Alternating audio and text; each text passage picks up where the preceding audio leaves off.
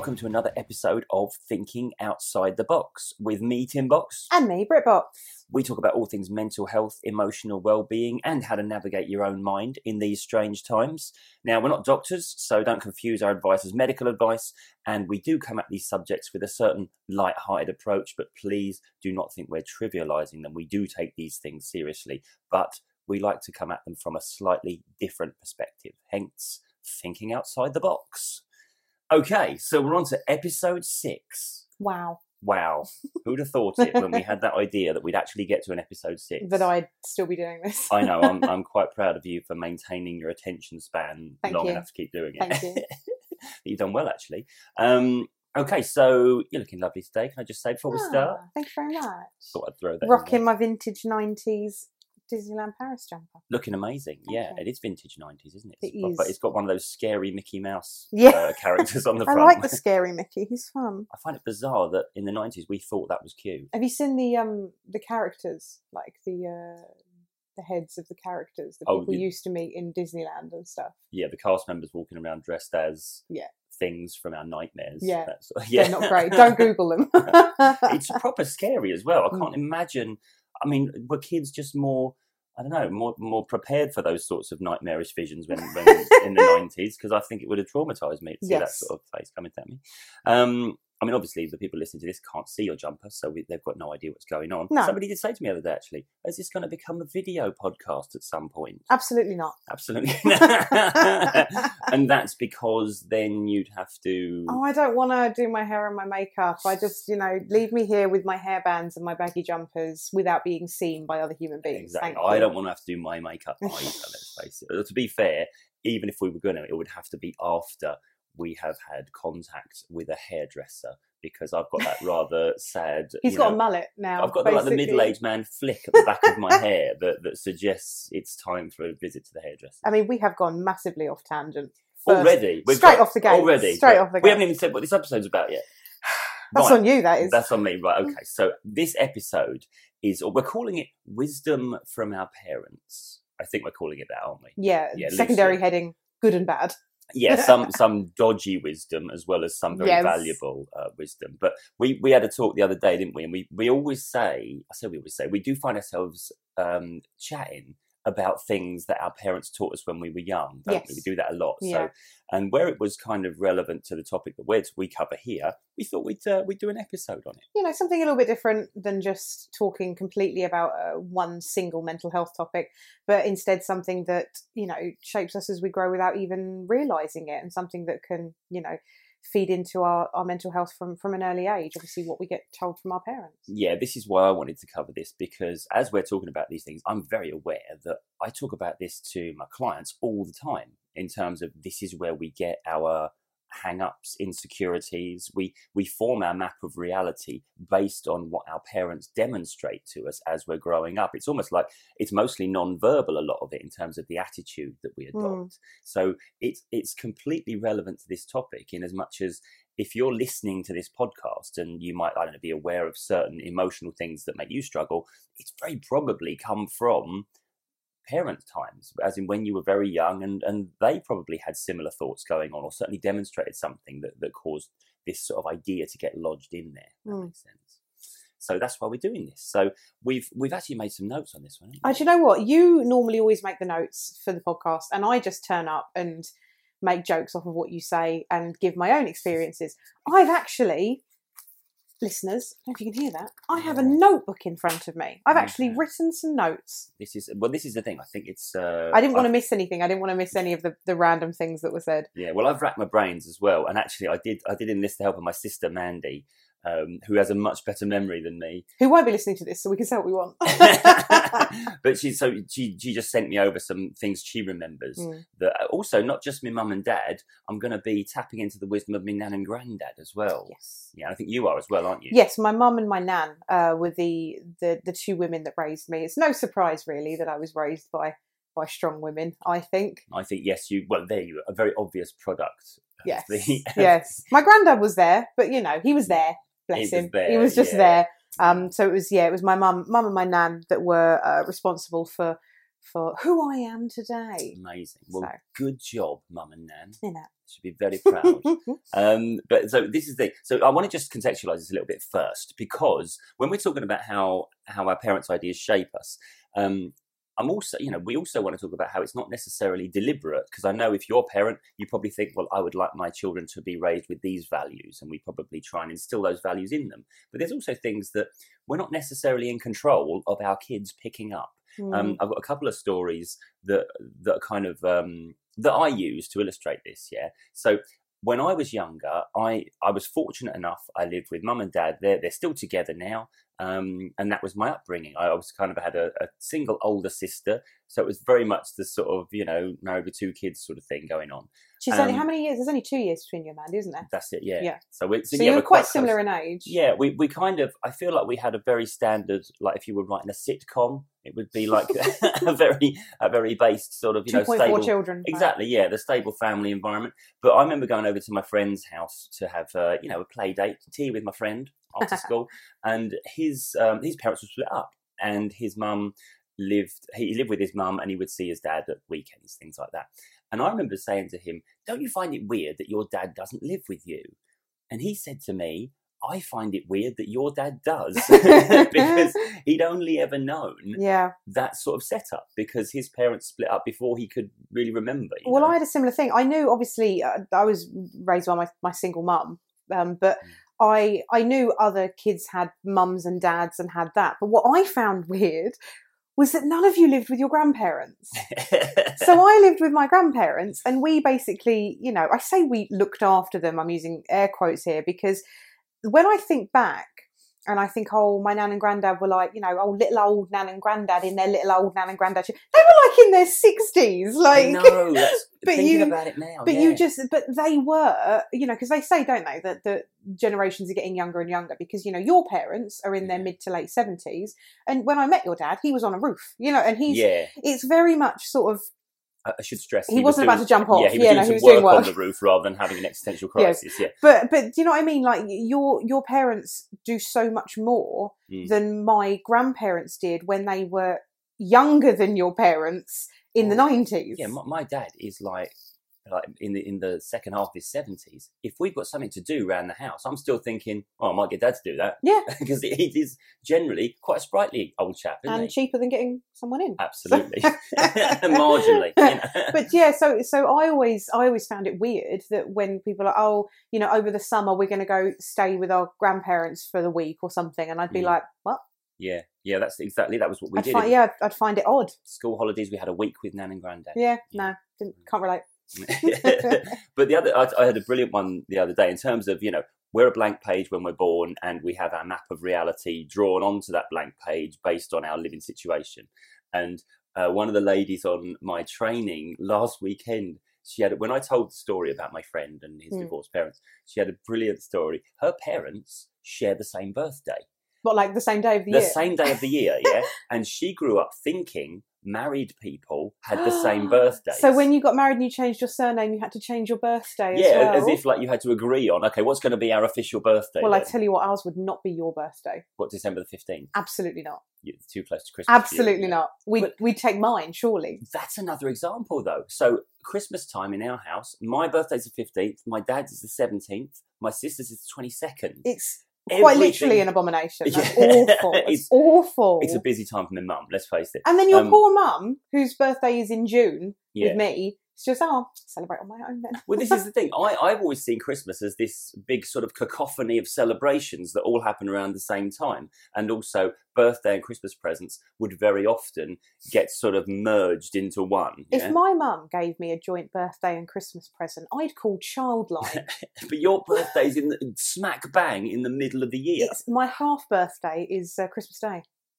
your half birthday. That's what it's known as, isn't it, in this house? Is Yeah. it nearly My half birthday. half birthday? Yeah, my half birthday is Christmas. Is Christmas Day. Every exactly every six months, you have to buy me presents. I know. I, well, don't worry. I have a I have a whole page on my phone that is prepping for the, for the six monthly uh, gift fest that is. Yeah, It's I I do find it funny the things that we grow up with that we think are normal. yeah, Um, Yeah. you know, there's as I say, you know, growing up with this mum, so my my dad wasn't around uh, like at all. So it wasn't even as if like Hmm. I saw him at weekends or I saw him sort of every so often. He pff, gone, disappeared, not here. Um, but I know people who who had divorced parents who, you know, every other weekend would Yeah. go sit in a sad cafe with their dad every now and then. You know, it would kind of be that go get a fry up. You know, it was it was is very it much. like the scene from the Santa Clause. Yes. But instead of a Denny's, it's a Wimpy's. yeah. Wimpy's, they're still around, aren't they? I'm I, not bel- sure. I think they've had a resurgence. Yeah, because I I, remember. Yeah, Wimpy was. It was used to be Wimpy. Sorry, we're going off track here. I'm gonna. I nearly went into the Wimpy versus McDonald's uh, competition of when I was. Always younger. McDonald's, not a competition. Anyway, we should actually get onto the. Should we start the podcast? I think we shall we? Yeah, we're start. ten minutes in. All we've done is chat rubbish. Um, okay, so we're going to um, we're going to do a deep dive into this. We're going to start with. So, do we want to like take turns in terms of little stories of things that our parents taught us? Yeah, you you go with the, you go with the first few, and then I'll and then I'll All jump right, all right. So my my one. we have notes. We haven't planned it out that far though. yeah, well, roughly speaking. Yeah. Um, so my first one, uh, something my mum taught me, and I, I talk. About, I've got this in the forefront of my mind because I do a lot of work with people to help them with their sleep. And one of the best stories that I was told that helped me with my sleep because I used to struggle with sleep when I was younger, and my mum gave me the best advice anyone can ever give anyone about getting to sleep. She said, "Go back to bed." Think about something nice. You'll be asleep before you know it.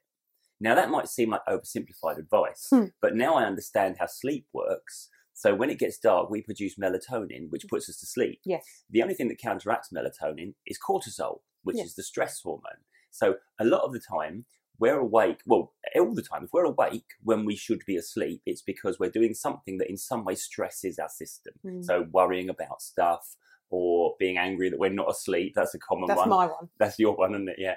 Um, or Why angry, I sleep? or angry that the person next to us is snoring. That Also my one. Yeah. Also a common one. Yeah, I feel we're getting into our relationship a bit too much here, but Also, I find it interesting that your mum gave the sleep advice when Mm. your mum does stay up worrying. well, this is a classic example of my do as I say, not as I do. Exactly, not wanting me to go down those roads Yeah. because now I find out mum is a classic lays awake at night worrying person. Yes. But what she was really saying, which she didn't realize, was if you have, if you engage in some thoughts that will not create any cortisol, so they're just, fu- yeah, this is probably not what she literally. You're meant. paraphrasing now. Yeah, I'm paraphrasing it. Then the melatonin in your system will do its job. And I've always operated on that principle ever since. Yeah. And it's only later on that I find out, well, what I was really doing was deliberately guiding my mind to stop producing a stress response. Yeah. Um, and, and honestly, it's just, I always think about that. And so I, I Mm. have things that I will think about now that I know in no way will stress me Mm. and there'll be pleasant thoughts. So some some people might choose to go to a happy place in their mind or something like that. Um, or some people sometimes even just planning for something fun that you're going to do can be good as long as you're not that organizing person who's now going to worry about how you're going to manifest that. You know what I mean? Hi. There. Hi well, I said to you before, think about going to Disneyland, but then you're more concerned with then the like- spreadsheets come out. Yeah, Then we need to know where we're eating. We need to know our fast passes. Like you can't just drop it, in. it, it becomes a a whole thing. organizational nightmare in the middle of the night. yeah. exactly. But so that's yeah, that's my mum's top tip for me was was how to get to sleep. That's a nice one. Yeah, That's I- nice. Um, I can give you one of mine. Go Would on. you like something useful or something useless? Well, that's a real. oh, I don't. I- feel like one would suggest itself to you now. Okay, well, let's go. With, let's go with something useless. This, is, uh, this- were- this is no offense to my my dearly departed grandmother, who um, I have mentioned her in the podcast before. But uh, my nan, who passed away many years ago now, she was a little force of nature. She was a small Italian lady who spoke with a very very thick um, Naples accent. Uh, could barely understand a word she was saying, and it's really funny because it's only in in recent years when I've seen clips of Gino D'Acampo, I'm like, oh, that's what my nan sounds like. And then I looked it up, and Gino D'Acampo is from the same place as my nan. amazing. So it's the exact. So basically, if you've heard Gino D'Acampo speak, you've you've heard my nan speak. Um, so I listen to Gino D'Acampo sometimes, just when I miss my nan. and, Aw, um, like, maybe if anyone knows Gino D'Acampo is listening to the podcast, Yes. could get him to dress up as an old lady and just record a message. For Yeah, you with with some, with that be really creepy and horrible and send me down a dark path. Let's not do yeah, that. Yeah, maybe that was a bad idea. Um, so my nan was full of useless information, and I say this lovingly. But for example, I just have a couple listed down here that I'm going to give you two of, um, and then we can come back to this. But one of the things was and I'm sure she wasn't alone. I've heard other people say that their nans had given them th- their this advice, but this was this wasn't so much advice. This was something she said so regularly. I was scared it would actually happen. Right.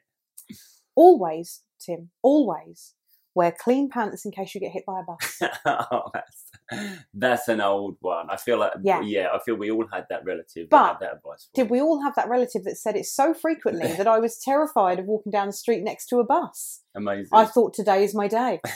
This is it. so it was more like a prophecy than Yeah. uh, sort of be careful. Yeah, I mean, touch wood, I haven't been hit by a bus, so hopefully, but I will be wearing clean pants if it happens. So, Nice. um, and then the second one, which I think is slightly more specific to my grandmother, never have less. Never have less than one kilogram of pasta in the cupboard. Straight from Italy with some pasta advice. if you went down, if she went down for less than one kilo of pasta, oh my Christ, it was panic stations. It was quick.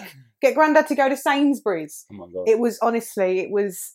Mm. I mean, pasta for some people may have been, um, you know, something they had every now and then. Maybe a, yeah. an awful English rendition of spag bowl. Weekly spag bowl, yeah. Weekly spag bowl. Not in my house. Um, so Nan did all of the cooking, and she was uh, she was very very Italian. And I say that there is as, as if there's levels of Italian. There is. She was she was a star Italian. Yeah. Um, we had some type of Italian pasta, pizza, bread, anything Mm. every single day. Every single day. And it was only when I hit the age of maybe 11 that I went round a friend's house for dinner that I first discovered a fish finger. I'd never seen it before in my life because, as I say, Nan did all the cooking. Grandad was also, Grandad had a very thick Irish accent, very sort of Oh. Cork, and I could never understand. How on earth did those two converse then?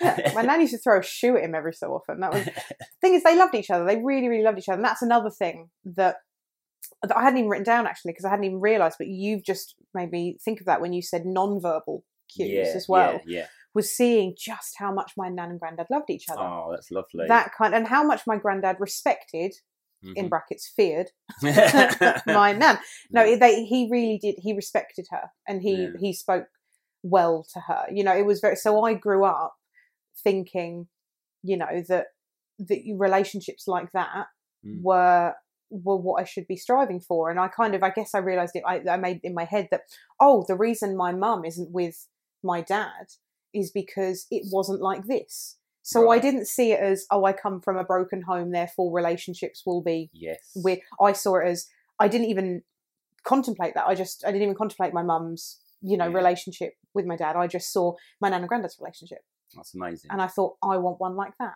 yeah. and I have Wow. one. I just don't throw a shoe at you. That's... I was going to say that that might be. A, if I said, would it be a deal breaker? Depends on the shoe, I suppose. Um, but yeah, never have less than one kilogram of dry pasta in, which is funny because my nan made fresh pasta a lot as well. Oh, would This was like a backup pasta. Would it be fair to say pasta every day? Were they quite? I don't know. Maybe large portions of pasta that were served up. Are you saying this because? I was a fat kid and now a chubby adult? I'm I'm kind of saying this because uh, the pasta that you serve to us, it's quite Look. an epic amount of pasta. Listen here, box. I serve Italian portions. All right. Thank you very much. It, Just yeah, Oh, and, and and feed feed everybody, feed people. While we're on the subject of pasta, yes, feed everyone. Like well, I'll, I'll get off pasta in a minute, but I, I never I never will. But I'll get off pasta for this particular podcast in a minute. But my mum once, my mum told me this. Hmm. She was young and she was walking through a park on the way home from school, and my mum walked past a homeless guy, Hmm. and the homeless guy asked my mum if if she had any spare change, which she didn't because she was a kid, and it was like what was it, sixties? I don't know. Um, and my mum said, uh, I have, I've not got anything, but if you come with me, my mum will feed you. and so my mum walks this homeless guy back to, fun enough, the house I then grew up in after we'd moved back from Canada. Yeah. Um, walks this homeless guy there, and my nan was like, "What are you doing?" Uh. and my mum was like, "He said he was hungry." So my nan fed him Oh, like had had had pasta left over obviously, obviously, um fed him pasta and then gave him some i don't know in what they didn't have tupperware i'm not sure but the story Mm. like my mum told me gave him some and then and then sent him on his way with some biscotti i think some some italian sort of biscuits and everything and then she did that, still that, and he left, and that was lovely. And then my nan apparently had a massive go at my mum for a talking to strangers and bringing a stranger home.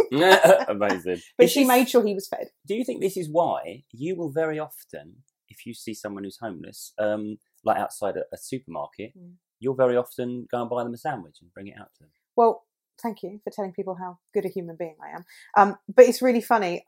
Well, I'll, I'll say this last one, and then we can get on to you because I've accidentally sort of steamroller through most of mine. Okay. But I've got one written down here, which is hilarious that you should say that. This was my mum, and my mum's advice was if you see a reduced sandwich in a supermarket, you buy the reduced sandwich because you can put it in the fridge and it will last a couple of days. But if you don't want it today or tomorrow, go outside and give it to a homeless person Oh wow! that was something my mum instilled in me. It was mo- mostly about the reduced sandwich. Yeah, I yeah. think it was about the getting the bargain, the the bargain sandwich.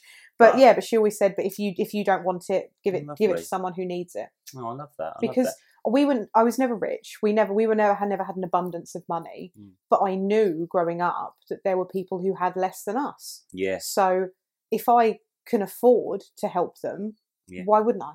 Yeah, You know. exactly. So that's that's that's Yeah. what that was me. So That's yeah, amazing. a lot of these things are about food.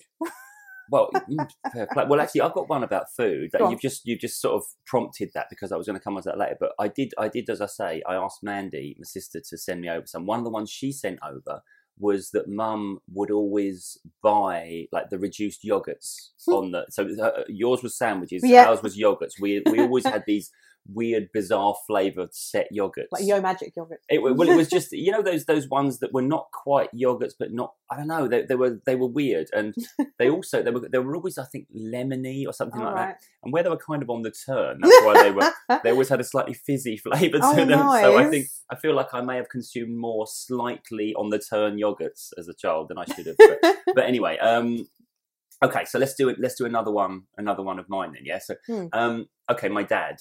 I, I could I could do a lot in terms of my dad's wisdom because he did teach us you know umpteen things because he was a very practical guy. Um, and I, you know, another thing that Mandy came back with was that he taught us to use tools and to, to actually fix things and Hmm. stuff like that. I think she picked up more of that than I did, if I'm honest. I still, I still Oh yeah, Mandy, your sister, who put up uh, like two sheds just for fun the Yeah, other day, That's and, the thing. and I have to, you know, literally annoy you for two months to put a shelf uh, up. and Tim who can't quite get the shelf straight. Yeah, that, exactly. Yeah, this is this is the comparison. Um, but the thing that he taught me, and this has been so valuable to me in my life, he had. Um, so he got into sales uh, in the sort of eighties time. He was originally a plumber, um, and he was on the tools. And then Hmm. at some point, a plumbing firm offered jobs to qualified plumbers to sell their pipe work around companies and things like Interesting. so to be, you know, the the the eighties was a big time for repping, wasn't it? For sales yes. reps. Yeah, we watched that one about the conservatories. Exactly. Yeah. So there was you would have fleets of people driving. I don't know if you still have, but driving around to different companies, you know, and, and that kind of thing. Hmm. Um, and so he got into sales via that path, and so he did a lot of sort of sales training in the day. Yeah. And this was just around the time that NLP, uh, so for those who don't know, neuro linguistic programming had just been kind of created Hmm. uh, in America, and there was a lot of people learning mindset and language patterns to help with their sales. And there was a lot of, of kind of positive attitude stuff going on. And my dad had a lot of this training. And so what he was learning, he would, you know, pass on to me in terms Yeah. of when he'd had a he'd had a good uh, course that he felt, oh, there's a bit of wisdom I can pass down. And I remember he had a poem on his office wall, which I must have read, I mean, thousands and thousands of times because, you know, me being in his office chatting with him or just sitting there doing something. Um, and I remember the last verse uh, was life's battles don't always go to the faster or stronger man, but sooner or later, the one who wins is the one that believes he can. And I always, I Ah. always remember that poem, and it was, and that was originally where I learnt categorically, without a shadow of a doubt, that if I believe I can do something, I can do it. Hmm. Um, and and I think, and I, you know, I, I sort of, I owe him that because I think that's why I do what I do now. Well, you owe the printer of the poster that at least. to be, f- yeah, yeah. To be Who. But he put the poster up? That's a good point. Yeah, who wrote that? I mean, I think it, it said on it anonymous. I don't think it was credited to somebody, but I'm sure you could find out who Hmm. wrote that poem, and, and you could you could get a credit on Plot twist. It was your dad. Oh, don't shivers. Yeah. and Um, he's here today. Let me just- um, but so that was yeah, and that was the thing I think that ultimately, along with certain other learnings, steered me down the path of you know overcoming my anxieties later on. It was it Hmm. was that sort of teaching where, and I said this in the last in the last episode where we were talking about my anxiety. There was a bit of me that always believed I would overcome it, Hmm. and I think that is one of the reasons why I had that belief because I knew that it was in was within my control Mm. to my, my outlook, you know, and, and how I approach things. So that was that was a big one for me. I think. Mm. That's good. That's good. Um, well, let's just have another useless one from my nan. Um, uh, this was less advice, more something that she did that I now do, and I don't know why I do it. Right. Um, so every New Year's Eve, Mm. my nan would open the front door and the back door oh, to let the old year out and the new year in. And I would just like to point out, for those of you who maybe it slipped your mind, New Year's Eve is on the 31st of January, and it's bloody cold. it's actually on the thirty first of December. What did I say? January. Oh, what happened earlier? We went into we went into a coffee chain, didn't we? Also Mm. known as uh, Starbucks. Mm. Other coffees are available. Hashtag Um, not an ad. Not an ad. And the woman asked my name, and I I froze, didn't thought, I? yeah, you weren't prepared for the question. You hadn't prepared an answer. I think this is this is the effects of extended lockdown. This is I the think, effects of not seeing another human being. We we bumped into two of our friends um, when we were picking something up, and we you know we we we chatted to them for about you know four or five minutes just standing outside. And I, was- I remember thinking, "Cool, I've not I've not spoken Yeah. to another human being who isn't you Yeah. for a really long time." yeah, having an enjoyable conversation was a bit taxing, wasn't it? was. it oh, I was. I had to come home and have a nap. Um, But yeah. So anyway, whenever New Year's Eve is, it's cold. yeah. So I would always just remember we'd sing Auld Lang Syne and be freezing I was gonna because she would have to. Is this why it's cold uh, New Year's night every year? Then yeah, this- just to this- remind me. Brilliant. But it would it would have to be for like the entirety of us singing Auld Lang Syne. Hmm. Honestly, I don't even know. Amazing. The Amazing. woman, the woman was. Uh, Yeah, was I onto think her own. again, I, th- I think that I've heard of that tradition before. Yeah. Although I haven't met anyone who actually does it. honestly, my nan was incredibly superstitious. Uh, she, you know, she didn't. Mm. She didn't. Walk, I was about to say she didn't walk under ladders. That's probably from a health and safety point of view. But no, she didn't. You know, she she kind of avoided lots of things like that. Oh, it was always saluting to magpies, and oh, so you whatever- do that? I do because I believe in the bird hierarchy. Yeah. I know that one of them's a general or something, and salute you, mag- hello, Mr. Magpie, how's your wife and kids? Which is very assuming, but Right. something, yeah, something like that. You look, you're looking at me like I'm mad. Um, am I? Um, apologies for that. That's it's involuntary. if you see, this is true. This is the thing. If you if you see one magpie, yes. you have to salute him. Yeah. Um, Okay. and yeah. say, I'm- "Good morning, Mr. Magpie. How are your wife and children?" Is that part of it? Yes. someone, Okay. someone, back me up here. That is that is. Anyway. Yeah. Okay. Well, I think um, actually, so superstition. Then you could you could argue then that any superstitions you have are because your nan was superstitious. Then, Mm. yeah. Uh, So I've got what have I got? I've got um. Oh, I've got one superstition that I have that isn't actually a result of what my parents told me, but you just literally made me think of it here. Um, did I mention this before in the podcast that when I was younger and I went and stayed in the school holidays with Nan and Granddad for a week, and I had I had Oh. a date block Yeah. that I would I would turn the date over every day, yeah. and I turned it to the date that it would be when we returned. yes. Um, thinking ahead, what a, what a clever kid I was. Um, and then when I got back, our Oh. rabbit had died. Oh, Flopsy, R.I.P. of course it was called Flopsy. it was it was Mandy's rabbit, really. um, I just named it. No, I'm joking. Um, but and and yeah, that was. Um, and I remember, so I don't do that now. And I remember going to do the same thing when we went away for holiday the first time, and I was like, "No, Tim, don't do it," because you, you know In when case disaster would it, you, strike. you know it won't, or certainly not because I turned the date block over to a different day. But there's a little bit of me like, no, well, let's not tempt fate. Why would we do that? You know? but um, okay, anyway. So next one from me though.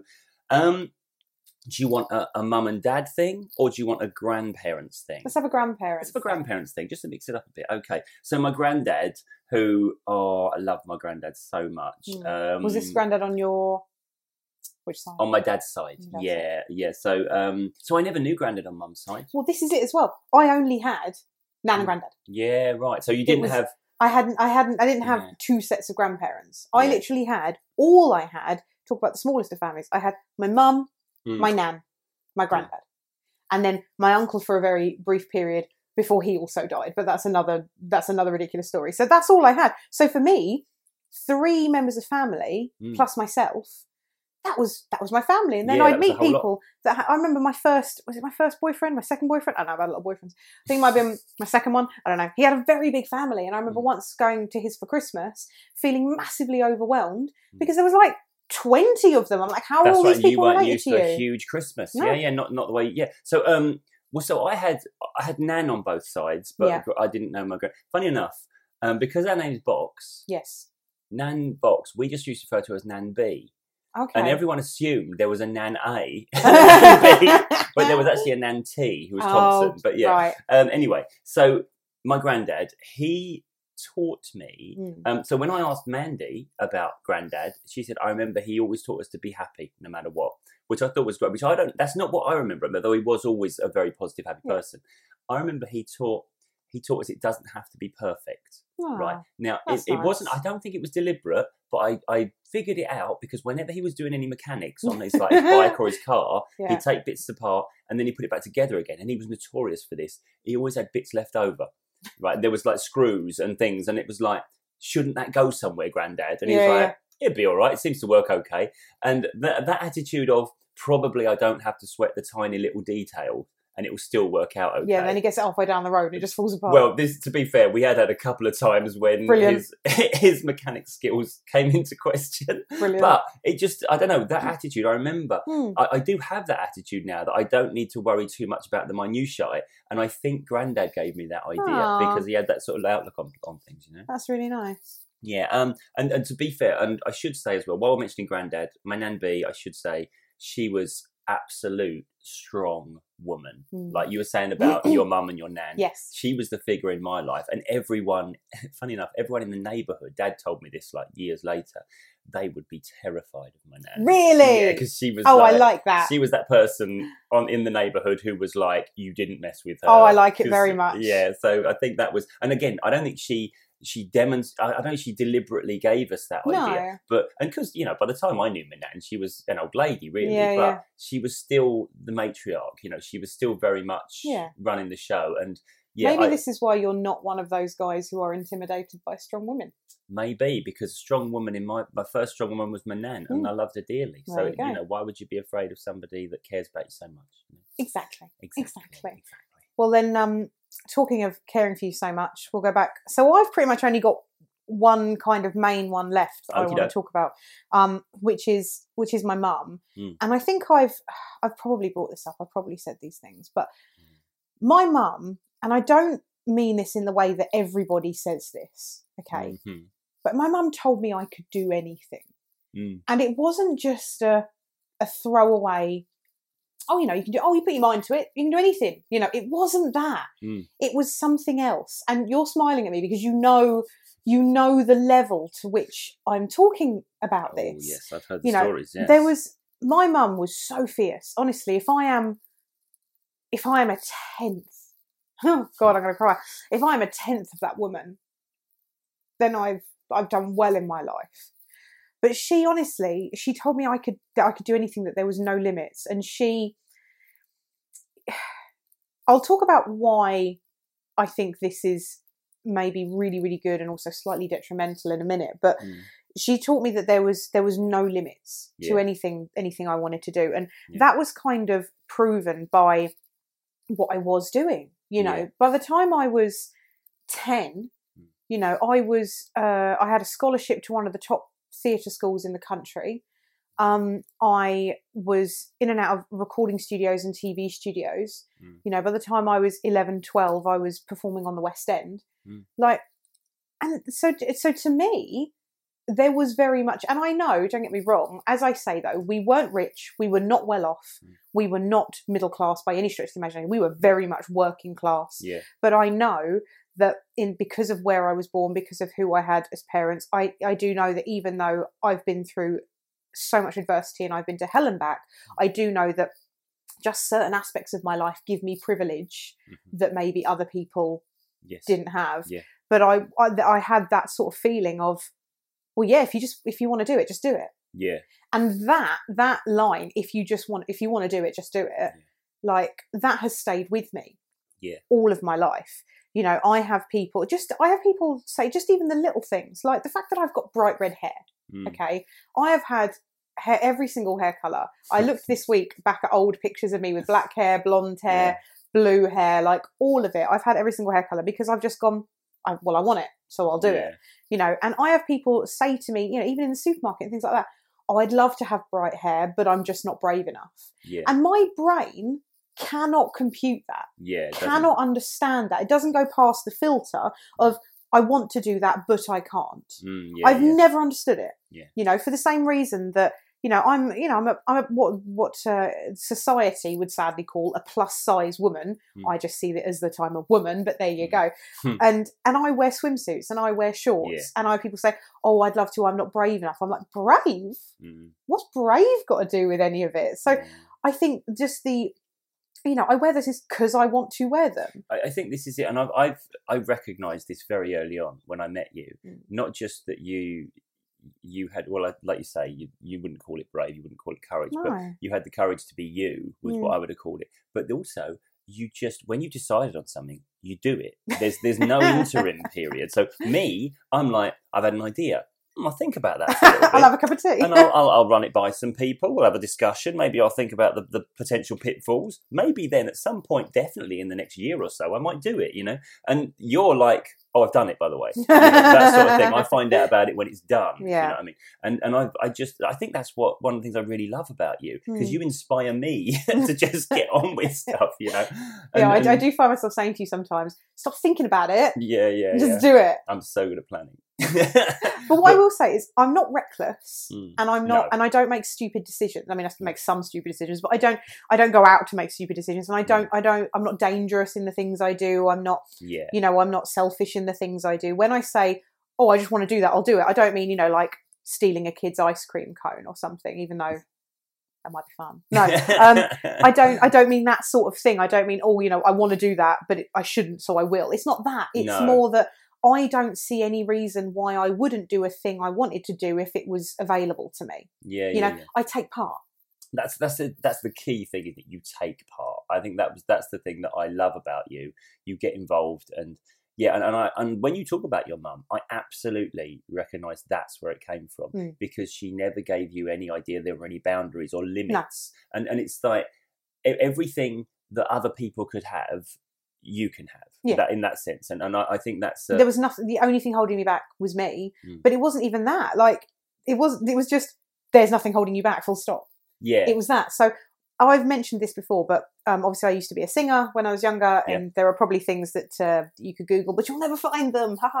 Um, but one of the things I did, I went on this morning, which is a, a, a British TV show um, in the mornings, actually, funny enough. Um, and uh, and I went on it. God, this is how old I am. I went on it when it was hosted by um, Richard Madeley, Mm. Richard Madeley, Madeley, Madeley. and um, who was it? Judy Finnegan, Judy Finnegan. Richard and it. Judy, Richard and Judy, that was it. So so I went on it at that time.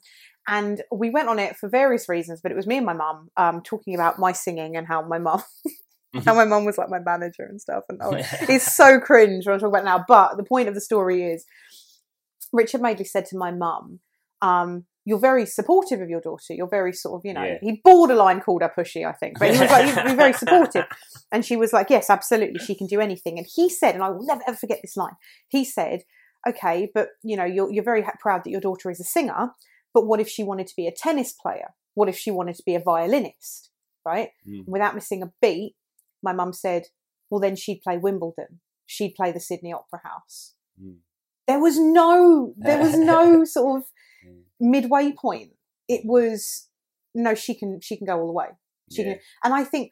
But now here's what I do want to say is why while I think that's brilliant Mm. into the sense where I will wear what I want, I will do what I want, I will be who I want, you know, I, Yeah. and I have I'm not arrogant, but Yeah. I do think I'm confident. Yeah. And you know, I do get people saying, "Well, how are you so confident?" And I'm Mm. like, "Well, how, how are you not?" Like I, I, I just yeah. my brain can't comprehend it. Yeah. But I am also equally an introvert with social anxiety who doesn't like talking to people. So that you know, there's, there's swings and roundabouts. Mm. Um, and it's great that I have that, and I'm very, very grateful to my mum for instilling that in me.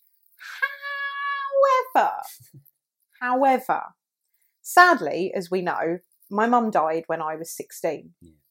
I was still a kid. Mm. when my mum died. I was still a kid who, as much as I was wanted to believe I was an adult, I was still a Mm. kid who was still trying to do the right thing by my mum, Yeah. still trying to impress her, still trying to get her to tell me I'd done a good job, still Yeah. trying to. I also hadn't seen that my mum was a flawed human being. Right. Yeah. She was my mum. She was on a pedestal. She was Yeah. and you know i know some teenagers have different relationships with their parents my mum was was like a goddess to me she was Mm. just perfect Yeah. and it's only since she's died and as i've got older and as i've sort of you know looked in because here's the problem because it was just me and my mum there's no one i can ask Mm. we had this conversation yesterday because i want to know more about my canadian heritage but Yeah. there's no one i can talk to there's no one i can speak to so it's only been stuff i've learned about my mum so she died at a real pivotal point in my upbringing where I couldn't see anything she'd said or done as wrong, if that makes sense. Yeah. So the problem is, is that her dying young, obviously, whilst it gave me a whole host of other things, you know, depression, separation, anxiety, all this sort of thing, it also gave me so much pressure to Yeah. succeed. Yeah. Which is why now I don't do things for the sake of doing them Yeah. you know i started i started baking oh look Mm. i've you know somehow become you know I've, I've created this baking website that people use my recipes all over the world and stuff Yeah. like that you know i'll do i'll start a little thing Mm. and it will just snowball because I, I struggle to do things for the sake of doing them and i think Mm.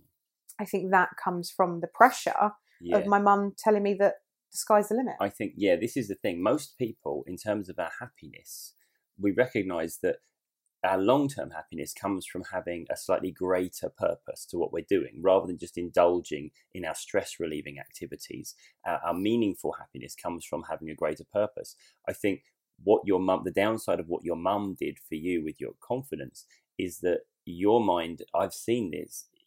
To for you to engage in something, it has to have a great purpose. Yeah. Like it has to, it has to Yeah. be potentially now we're going to create something world beating and, and epic and something that will that will change people's perception of this or that. You know, yeah and it can't just be I want to do this for me. There has to be some kind of yeah great purpose behind it. but how do you i mean this is you know there are many many reasons that i don't wish to become a mum and have children of my own Mhm. and just just one of them Mm. is the well how do you give them enough confidence without making them feel like they're the chosen one is, You know? that, is that another Star Wars reference we've got there? oh i was going harry potter Oh, okay, yeah, yeah, of course, yeah, but oh, you know she thinks you're the chosen one i am the chosen one you know it's that sort of thing. Yeah. that sort of thing But well, I was going to say, you know, your your mum does take on this kind of Obi Wan figure type for you that is kind of I think she's, is she more this Qui-Gon? I think she's more archetype- Qui-Gon. more Qui Gon mm. for the yeah, but maybe yeah, because I'm Anakin. are you yeah. At any moment, could turn to the dark side. there, I sense no conflict in you. but so yeah, but this is the thing. I think you you know you really hit the nail on the head there, and I think it's good that you recognise this Mm. because the number of times, and perhaps that's a nice time here to come on to the next thing that we want to talk about, Mm. really, which is our parents and and not. I was going to say the damage they can do, but, but here's the thing: even the best parents in the world Yes. are inevitably going to pass on some of their stuff, Yes. their their sort of limitations or their beliefs. Yeah, Yeah. and it happens Not on purpose. no, Not- exactly. It yeah. happens without us really, really realizing. I always say this to people that the best parents in the world are going to pass down some bad stuff. And also, Mm. the worst parents in the world also do some good. Yeah. If you're still here talking to me and you're alive, you know, so Yeah. they put they fulfilled that part of the task, you know. Yeah. And and I think, you know, so I'll I'll see people come to see me and they'll have certain, I don't know, fears or phobias. Mm. You know, so they might be afraid of, I don't know, let's just say spiders or something like that. Or they might deal with a high amount of anxiety on a daily basis. Yeah. And they'll come to me and they'll say, Well, I've got kids now. I don't want to pass this down to them because most of us these days recognize Mm. that we are we're learning machines Yeah. especially at, at that early age so they don't want to pass down their own insecurities to their kids Other reasons why people like you know stop smoking when they have kids, not just because they don't want to smoke around the kids, but they Yeah. don't want the kids to see them smoking. exactly yeah it's that do as do as i say not as i do thing Yeah. yeah and and so it's it's funny how we spend our whole lives avoiding the things Mm. so people say to me you must deal with a lot of phobias as a hypnotherapist And you know what? Less than you would think. Mm, Because people put their energies into avoiding the things they're afraid of yeah. rather than putting their energy into sorting them out so they don't have to avoid them anymore. Yeah. The only time they come and see me is when they're concerned that other people, their offspring, Yeah. are going to have to do the same thing and avoid this stuff for the rest of their life. So it's um it's interesting how it happens. There's I had a very a kind of- a very a very sort of interesting bit of learning that I got from a client that I saw when um, it was one of the few clients that actually came to see me saying I want to work on my self esteem Oh, normally people say I want more confidence Yeah, or I. I want to have less anxiety, but she actually said no, it's my self esteem that's the issue.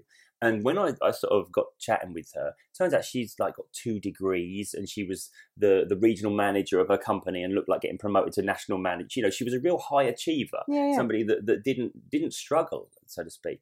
Um, and it was purely as we were chatting that she said, "Oh, by the way, my mum's interested in coming to do your training."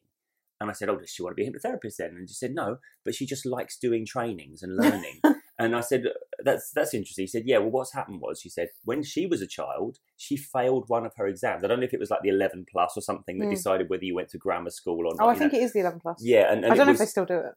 I don't know. I think that's yeah, old money again. I think that is. But anyway, and she'd she'd missed out on getting further education because she failed an exam, basically. Right. And so now she's always doing higher education. She can't stop learning because she loves it so Almost much. like you know. proving a proving a point to her younger self. Well, exactly, yeah. But the and she said, "Oh, but what's happened here? She said, my mum, if I came back from school with like ninety six percent in a test, her mum would straight away be like, okay, where did you lose that four percent then? oh wow. And it wasn't because she didn't think the daughter was being good enough.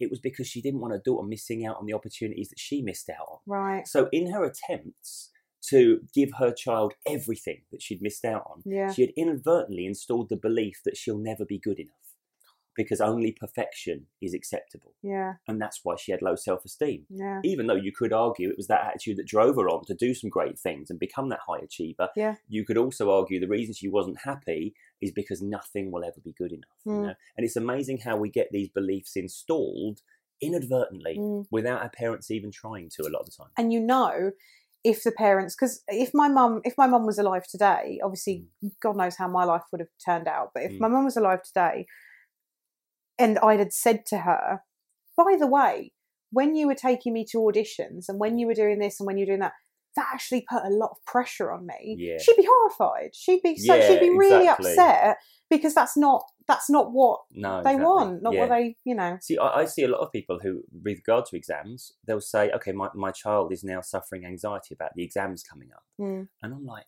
well, yeah, because it's important. It would be weird if they weren't anxious about them, wouldn't Yeah. it? Yeah. My, I, I, again, another great thing that my, my parents did for me, and they both were extremely congruent with this message. When it came to exam time, they were said, look, tell you what, Tim, do your best. It doesn't matter how you do, just do your best, and we can't ask for any more, can we? And, and they kind of they deliberately try to lift the pressure off me. that's and- nice And I think in a lot of cases, it's it's those little things. I, I think my mum didn't. My mum was very had, had a very uh, apathetic attitude to my exams because, as far as she was concerned, that singing was going to be my. Yeah, exactly. Yeah, well, who She was like, anyway? "You can't learn singing in a science exam, can you?" but that's it. I think you know. I, honestly, I think exams I think were important for my mum and dad. They really Yeah. wanted me to go to university. They wanted me to get an education and that sort of thing. But they they did a really good job of making me believe that just doing my best was fine. I didn't need to do anything more. that's lovely. That Yeah. is. But I'd say something as well that I want to mention here before we, we move on from wisdom from our parents. Both our parents um, installed this in us because I know we've said this before. My mum and dad never raised their voices to each other. Mm. They didn't argue like that. They Mm. did. They bickered. They had disagreements. I mean, they, they seem to bicker a lot these days. I've got to be honest. But but they don't raise their voices at each other. And we we weren't brought up in a war zone, No, and Mandy. And no. and I know that um, you know I see some other families that we know, and and we realise well, there's a lot of shouting going on in the house, and Mm. kids are growing up thinking that's the norm. Yes. You know, it's like when people say marriage is a is a real it's hard work. It's a have to- slog. yeah, and it's like I, mean, don't get me wrong, marriage is you know you have to be mindful of each other's feelings, but Yeah. I don't think it should be hard work. I think if yeah, if we're always shouting at each other, that would be hard work, wouldn't it? It'd be exhausting. Yeah. But no, I don't. My nan and granddad, because obviously all I had was my nan and granddad, because my mum, Mm. my mum stayed single for, uh, Yeah. for for the rest of the time. But um, but my, yeah, my nan and granddad didn't, didn't argue with each other. Like again, they bickered. They Yeah. kind of like you know, but they'd been together for 147 years, so Mm. it had been a long time. Um, Yeah. But uh, but no, there was and there was never there was never any shouting. My mum never shouted at me. Mm. That doesn't mean to say my mum didn't, you know, tell me when I messed up, but she would do it quietly, and it was scarier. slightly in a sinister fashion. yeah, it would very be very much like, Yeah. "Can you stop doing that, please?" And it would be like So she kind of had like an Emperor Palpatine sort of approach a little to bit. I tell you what, it would be. She would also do that thing where she would just say, "Stop showing off," and I'd be like, Oh, "Oh, I'm not. I'm all right." I used to hate it when my mum said that. Stop showing off. It was like I couldn't understand the criticism. Yeah. Like, so you're saying I'm misbehaving, and that's somehow showing off, is it? Well, that- just just the attitude alone there. yeah, that That's- was it. There, wasn't it? But the other, do you know what? The last thing I want to say before we sort of come Yeah. to the come to the end, Yeah. um, but the last thing I want to say, my mum said to me, um, always hold your head up high. She had a massive thing about if you were walking down the street or if you were, you know, if you were going anywhere, you you kept your head up. Yeah. You did not put your head down. You did not stare at the ground because you were higher than that, basically. And it was very much, it was very much hold your head high. I can remember, you know, there was my mum had a bit of a an altercation with a neighbour, shall we say, yeah, um, and um, and she just the way she walked away from it was very much like the words can't touch her yeah, and yeah. I and I and I learned that. And now, you know, I used to do it. I used to do it when I was a kid, and I do it now. If I'm walking down the street and you know there are a bunch of youths on the, the side of the pavement, or or there's people, you know, or if I feel like I'm in I'm in a situation that I'm not completely comfortable in, anything Mm. like that, you will always see me hold my head up high when Mm. I am walking because I don't I don't look down at the floor and shuffle like that. Mm. Just I don't know, and that's one that has stuck with me yeah. as well to always maintain yourself with you know some level of some level of dignity you Yeah, know. yeah. Also, you know, adopting the posture yes of, of somebody that that will not be a victim to the people around them. yeah my mum my mum used to say if you um if you were confident enough about something no one would question you and she i wasn't going to i wasn't going to tell this story but i will just very i know i know we're sort of you know coming No, to no, our usual it. time I want you to tell this story. you, don't, you don't know what story i'm going to tell. I think I do. Go on. at the tv studio yes. so as I say, we used to go up to TV studios a lot. Um, but there was one week I think we'd got the week wrong. I don't know. It was the wrong time. Anyway, we ended up we were up at the BBC um, TV studios, and I watched my mum do a straight up Jedi mind trick on somebody because we were walking toward this. Now this goes to show how long ago this was because this would not happen today in 2021. right. But um, my mum walked up to the barrier and she's she's got a phone to her ear. I was like, Mum, we don't have our passes. Like it's the wrong day. She was like, Walk behind me and shut up. I was like, Okay. So we're walking toward this barrier, and my mum's on just got her mobile phone out and she's holding her phone up and she's like, and she's like, Yeah. No, no, I'm on my way. I'm on my way there now. And as we got close to the thing, she looked at this kid who was manning this this barrier, and she just kind of looked at him, looked at the barrier, and kind of did this hand wavy shuffle thing as if to say, open the gate. She was like, No, I'm there now. I'm just waiting for them to let me through.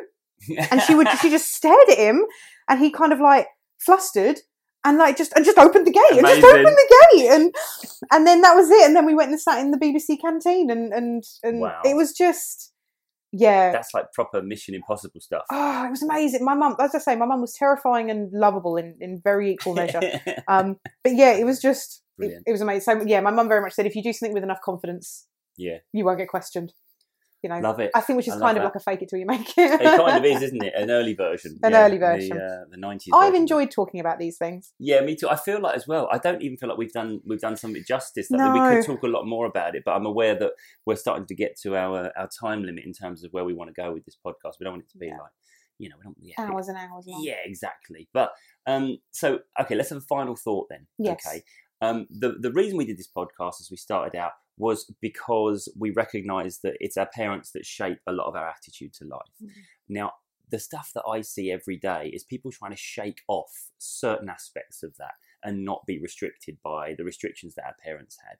And I tend to think of it this way: most people on the planet, if you said to them, "Do you agree with everything that your parents say?" I think about 99.9% of people say, oh God, no. Yeah, because we've all got we've all had that experience of our parents saying something that we would regard as embarrassing or old fashioned or probably just Inappropriate. inappropriate. Yeah, that sort of thing.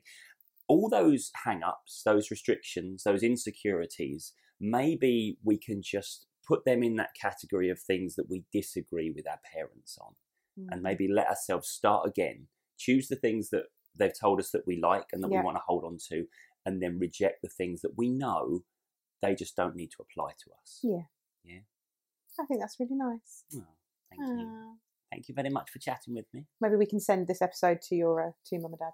Maybe. No, they'll still say inappropriate stuff. Yeah. but here's an interesting thing, and this might be actually the best thing to end on. I was talking to my sister about this stuff. She said, "You know what? In my mid twenties, I left mum and dad a note on their pillow. Um, it was just a letter that she wrote to them saying thank you for the way they raised me." oh, And I thought, "Oh, I wish I'd have thought of that." Yeah, I you wish? I could have done that. Yeah, I know. I and it's never just- got I never got to the point where I saw my mum as just a normal human being. Yeah, yeah, So that's why I think I still have that pressure yeah. to uh, to do good, to do well, well. maybe maybe that's a little exercise you can do whether whether they're around or not. You know. Mm. But Um, what I wanted to just to leave everyone with was that I really truly believe what my mum said when she said you can do anything. Yeah. You can because I there is nothing holding you back except you. I was talking um I was talking on my Instagram stories recently about how I've gone back to university Yeah. and I had someone message me saying I'd love to go back to university. I never got to finish my degree. I'd love to go finish my degree, but I think I'm too old now mm, and and absolutely not you know there's people on my course who are in their 60s and 70s it's yeah. it's you are you are never too old to start something new or dream a new dream yeah, or create the big thing that you were here to create as mm, well. Exactly absolutely. well while you're doing that if you have time give this podcast a little review Oh, that'd That'd be be, lovely. if you're listening, if you're listening somewhere where you can uh, you can give a little review, that'd be lovely. We are on episode six now. Um, we have so many more episodes coming, so many more things that we uh, are looking forward to talking to you guys about. And I just wanted to say a very quick thank you to everyone who's listening to this podcast, who's sharing it with their friends, who's posting it on social media. yes. It's so so lovely. We really really love to see it, um, and we're just so grateful that you guys are listening to it and that you are getting something positive from it. Thank you so much. It means everything to us that people are actually listening to it, and also, you know, letting us know how much they're enjoying it as well. Yes, and you can let us know uh, on social media. On Instagram, you can find me at Brit Marie Box, and you can find Tim at. At Tim Box Mind Coach. You pause there just to I did. check. I, did you see the look of panic on my face? I've got to remember my Instagram uh, channel again. Yes, a Tim Box Mind Coach uh, is Tim, so you can tag us in things. Obviously, Tim has a YouTube channel as well. Yeah, which is also Tim Box Mind Coach. So come let us know you're listening. Come let us know what you think of it. Uh, yeah, we'd be we'd be really really appreciative. So thank you again for listening. We really hope you've enjoyed this episode. I've really enjoyed talking about it. I, I was worried I'd get a bit emotional talking about um about my Oh, mum because I mostly do. You but very well. Thanks. So remember, guys, you can do anything that you put your mind to. Uh, we always struggle with how we're going to end the podcast. I've, I've got mine sorted. Go on. Oh. Oh, and I, I now you may have noticed. I now say, keep thinking outside the box. Bye, guys. bye bye.